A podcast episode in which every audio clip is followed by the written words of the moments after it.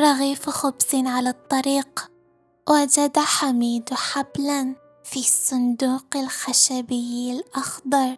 صنع حميد من الحبل تاجا وضعه على رأسه فصار ملكا حقيقيا.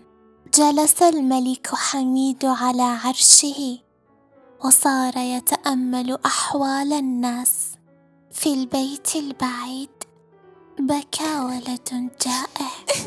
سمع الملك حميد صوت البكاء فصنع رغيف خبز من حبله. حمل حراس الملك حميد الرغيف واسرعوا إلى منزل الولد الجائع. رأى الملك حميد مجموعة أطفال يلعبون في الشارع.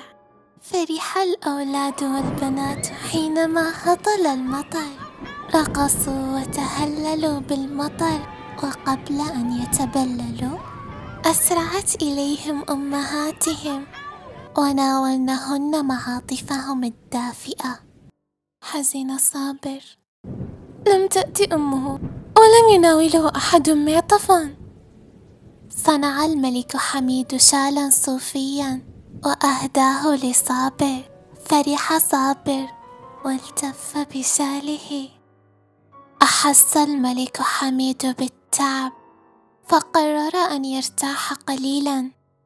أنزل التاج عن رأسه وخرج من مكانه السري وأعاد الحبل إلى داخل الصندوق الأخضر. فتش الطفل حميد عن شيء يأكله في بيته. فتش في كل مكان ولم يجد. اندس في الفراش.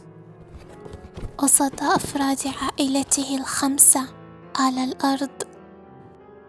وضع يده على بطنه الفارغه حتى يكتم صوت كركرة معدته. فلا يزعج النائمين. وأخذ ينتظر. لابد أن الحراس ما زالوا في الطريق.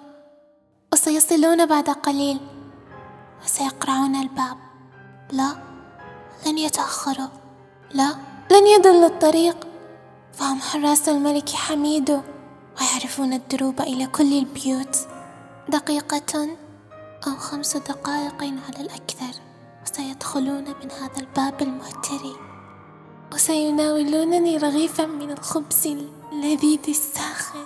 بعثه إلي حميد الملك. سيتقدمون نحو الباب. 很厉害呀。